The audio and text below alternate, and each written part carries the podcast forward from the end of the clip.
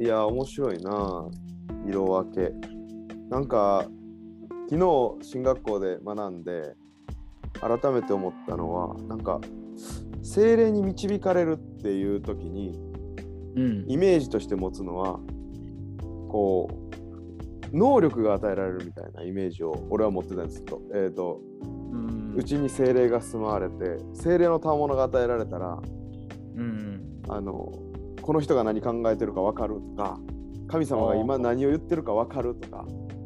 はいはいはいでそうそういう能力これから分かる能力が与えられるっていうイメージがあったんやけどはいはいはいでもそうじゃなくて精霊に導かれるっていうのは知識をしっかりと蓄えていくっていうあーことなんだなというのをなんか思ってんな。へえで信玄にも書かれてるのはうん知識知恵が、えっと、知識と悟りに導かれていくというかはいはいはい悟る気づくっていう能力にも導かれるけど知識にも導かれるっていう、まあ、だからその知識を得た時にあ精霊が教えてくれたなっていうことが分かるっていうことやねんけど、ああそういうことかうん確かにそう考えると精霊の働きをもっと身近に感じれますねうん、だからなんかその精霊を感じるとか体感するっていうの大事やとは思うけどうんそれだけじゃなくて確かに今までこうやって歩んできて知らなかったことを知れた分からなかったことが分かったうん導かれてるなっていううんことでいいんだっていうのをなんか改めて感じたいやー面白いそれがなんか旧約のそのまああの吉脇の学びでやけどうんうん旧約においてしっかりこう描かれてるなと思ってああ予約であんまり種の例まあいっぱい書かれてんねんけど意識して読んだことそんななかった からないやー俺もその新明記のところにヨシュアには知恵の霊がって書かれてたの見て結構おーいって思ったな新明記の34や34の9節ああ、ほんまや。知恵の霊に満たされていた。でその理由がモーセが彼の上に手を置いたからであるっていうええもう手を置くってのは、権威の譲渡というか、うん役割を継承するみたいな感じなんですかね。うんまあそれで霊がこうそっちに移る移るって言い方がいいのか分からへんけどエリアとエリシャの時も2倍の霊をくださいって言って実際それが起こったっていう。ああ、あるね。それがどどうどういうイメージをしたらいいのか俺はまだ分かってないけどうんうんでそのヨシュアに対して主が私があなたと共にいるっていうでなそれるほどをねモーセとやった戦いでモーセと一緒にヨシュアが経験した戦いであ主が共にいるってこういうことなんだって分かったから、それを知ったからその言葉も受けて強く大しく荒れたっていううん。ええそこもつながってるなっていうのが。なるほどね。体験的な知識やったんや。恐れなくていいって。うん面白いね。信じると知るを切り離しすぎたらあかんのようん。知った上で信じることができるしああ、そういうこと信じか。るから知ることができるっていう相互や、なるほどね。う確かに、それは言われてみたらそうやね。ん、まだ見てないことを信じるっていうのはまあそうやけどうん。知らないことを信じるはできないと思ああ。テーブルの11やな。信仰は望んでいることを保証し、目に見えないものを確信させるものです。目に見えないも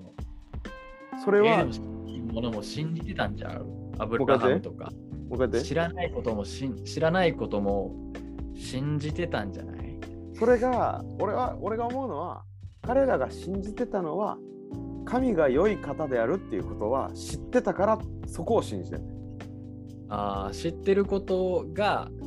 何かしらのベースにはなってたってこあそうそうそうそうとベースには。なるほどね。だからすでに神はあなたに教えてるでしょっていうのが神のスタンスだと思なるほどね。ああ、オッうケーオッだケーから信じるんだよってうんうんうんうん。だから神が言ってるのは静まって私こそ神であることを知れっうんうんうん。ていうところになるはほ行き着くねんけどだからそれまでに神がしてくれた良い技とかいわゆる恵みとかっていうものを知ってるから次に起こる目に見えないことも信じることができるみたいな。なるほどね。そう考えたら確かに知ると信じる、まあ、見る、整理できるね。と思ってるけどなまあだから知るにもうちょっと深みがあるかもしれんけどなあの頭で知るのと、耳で聞いて知るのとうんあの呼ぶ気がそうやけど初めは耳で聞いて知ってましたけど、今私は見ましたっていうその知るとまた違うのかもしれない確かに確かに。でその知るをなんか聞くとか勉強するに当てはめてしまうとそれはちょっと良くないなと思っててうんうんうんちゃんと五感で知るとか、えーとうんうん。自分の内側から知るっていう表現がうんなんかうまいこといけてるかわからんけどうんうん内側から知ることができれば知るになるんちゃうかなと。うん。なるほどね。うん静まって知る知れっていうそこにはなんかもうめっちゃ深いなんか矛盾があるなと思ってほう。矛盾がある。知るって能動的な動詞やんああ、なるほどね。知りに行く勉強するとかうんうんでも静まれっていうやめよ知れやだよな他の別のやつでうん。そうね。やめるんかい知るんかいどっちやねんっていうあーでもやめた時に知るそれは自分の内側にあるものから教えられるっていうあのーがねイメージできるだからそれはだからやっぱりそのモンテッソーリ教育にも通ずるけどはいはいはい。それぞれがすでに与えられてるものをうん。知るうんうんうんうん。その、やめると知るの関係で言うと、うん夏目漱石の「後人」っていう本が、小説があるんですけど、うんその中でちょっと仏教的、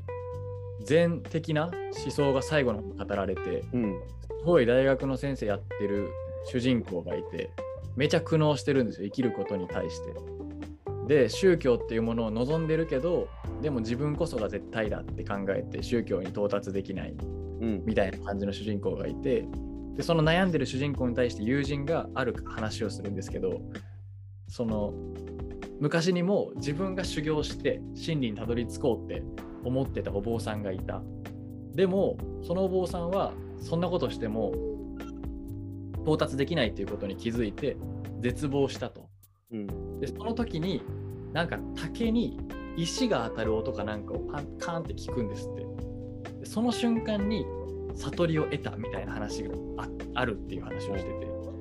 だから真理っていうものを知るために頑張ってた時には分かんなあかあったはいけどその竹の音を聞いてあこれやってひらめいたみたいなことがあるっていう話が書いててでそれ結構、ようわからんけどなんか印象に残ってる話で僕の中であやめよしれってなんかそこに通じるなと思ってやめた瞬間になんかハッてするみたいな、まあ、聖書がそれを言ってんのかちょっとよくわからんけどうんうんうんうんうんなんかそういうとことも通ずるんかなみたいな思いましたねなるほどね面白いなんかそうやねな情報を入れなくていいって言ってるわけではないとは思うねんだけどなうんうん御言葉を聞けっていうのは言ってるしあの、はいはいはい主の教えを喜びとし昼も夜もってうってんいうのは、しっかり御言葉を見ろっていうことではあると思うけど確かに確かにうんでもそれはそうやな俺もそういうイメージはあるなうんひらめくっていううんうんうん。あと、この文脈をちゃんと見てなかったな、それは。直前であれですね、主は地の果てまでも戦いをやめさせる。弓をへし折り、槍を断ち切り、戦車を火で焼かれるみたいなことが書いてあった上で、うん神の敵としてやめよ知れって出てくるんですね。うんこのやめよってのが、まあ、戦をやめようみたいな感じなんかな、文脈的には。ああなるほどねちょっと今バッて読んだだけやから分からんけど、でもなんか、聖書、旧約聖書の中でちょっと平和が語られてるような感じの箇所ですね。うんうんうんよへよりやりを断ち切りとか。うん。こそういや、そうなんですよ。こここ深いと思う。46編はなんか、いろいろ。よ46編の4節のところに一つの川があるっていうのが急に出てくんねんああ、ほんまや。前ちらっと話したかもしれんけどこの一つの川っていうのは神の御心みたいなイメージが俺は持ってて、うーん。まあ、その中に神がおられるっていうのもそうやけどうーん。これは詩篇一辺の水のほとりで、うんえっと、流れのほとりに植えられた木のようだって言ってるその流れとも通ずるのかなと思って確かにね。川のイメージ、やっぱりエデンから来てるやろな。ああそうやろなエデンのその川のこと書いてるもんね。うんうんで、まあ、新約聖書の最後の黙示録にも川の話出てくるし。だからやっぱりずっと一貫して流れてるイメージなんやろね。神の都における川。うんでは詩篇の「主の教えよ」っていう教えっていうのがおうなんかダイレクションとも訳せるらしくて、まあ、ー進めとかなる指示とかほどはいはいはい。でもそこになんか方向性っていう意味合いが含まれるなと思って、確かにダイレクションってこんな感じ。うん、どどういう意味で使ってるかわからんけどでも神様の御言葉で立法とかってこう方向神の意志御心をうんうん伝えるものであったっていうではいはいそはいれをいつも思ってるっていうのはその水の流れに沿う水のほとりに行こうっていうことなんやなっていうのを思ってなるほどねるな。。あ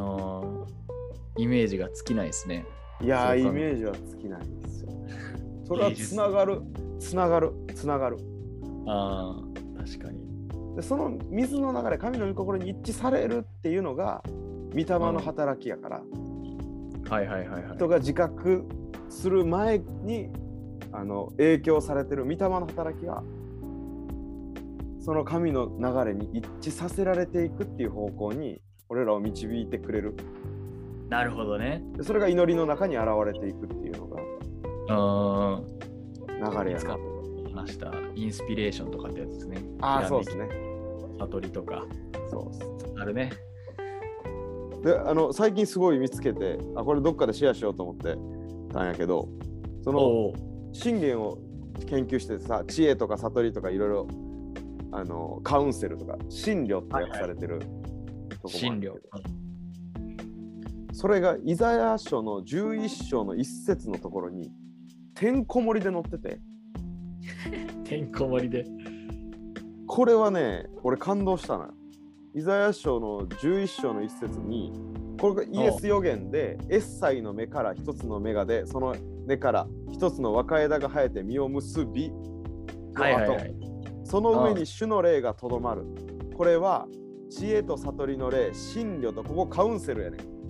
ああ、なるほどね。真理と才能の霊、こまあ、才能って言ってマイティってオールマイティのマイティやけど、はいはいはい、のはい。霊、主を知る知識と主を恐れる霊であるという、え信玄があなたにこうなってほしいって言ってるのがてんこ盛りにあるねん。ー、ほんまやな。でこれぞイエス・キリストの姿であり信玄が導こうとしてる姿なんだっていうのがイザヤ書に描かれてるって最近見つけて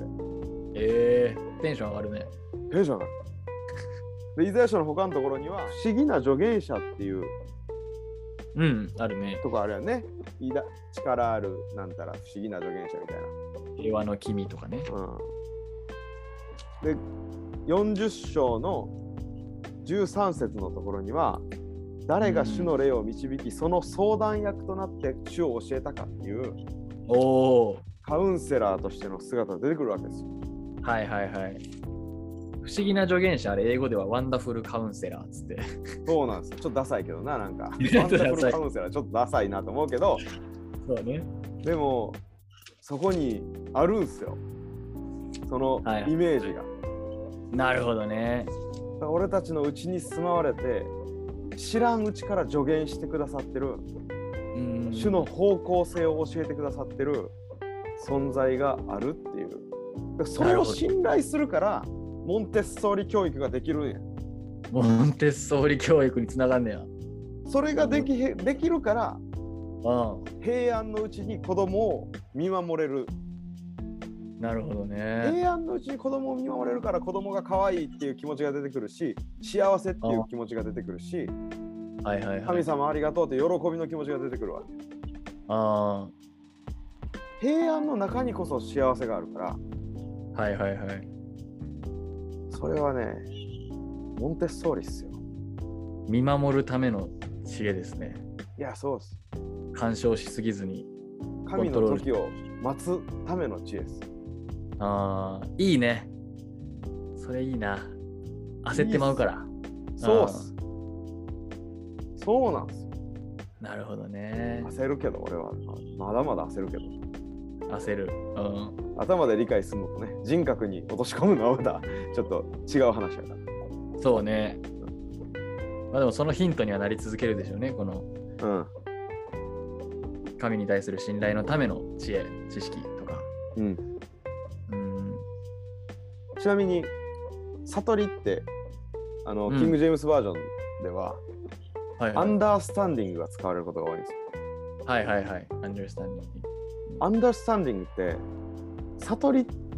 とちょっと違うくないなんかイメージ。まあ日本語の悟りとはちょっと合わへん感じするよね。だから知識を得るっていうイメージがより強くなるというか、。えっ、と、アンダースタンディングの方が。うんああ、そうやな。理。解して落とし込むとか知識を得るうんうん、うん。分かる。る、悟りっていうとなんかそういう能力みたいなさっき言ったけどイメージが俺の中にはあんねんな。そうやな。いやだからそあーそれは最近ほんまにいい学びですね。なるほどね。いい学びのシェアありがとうございます。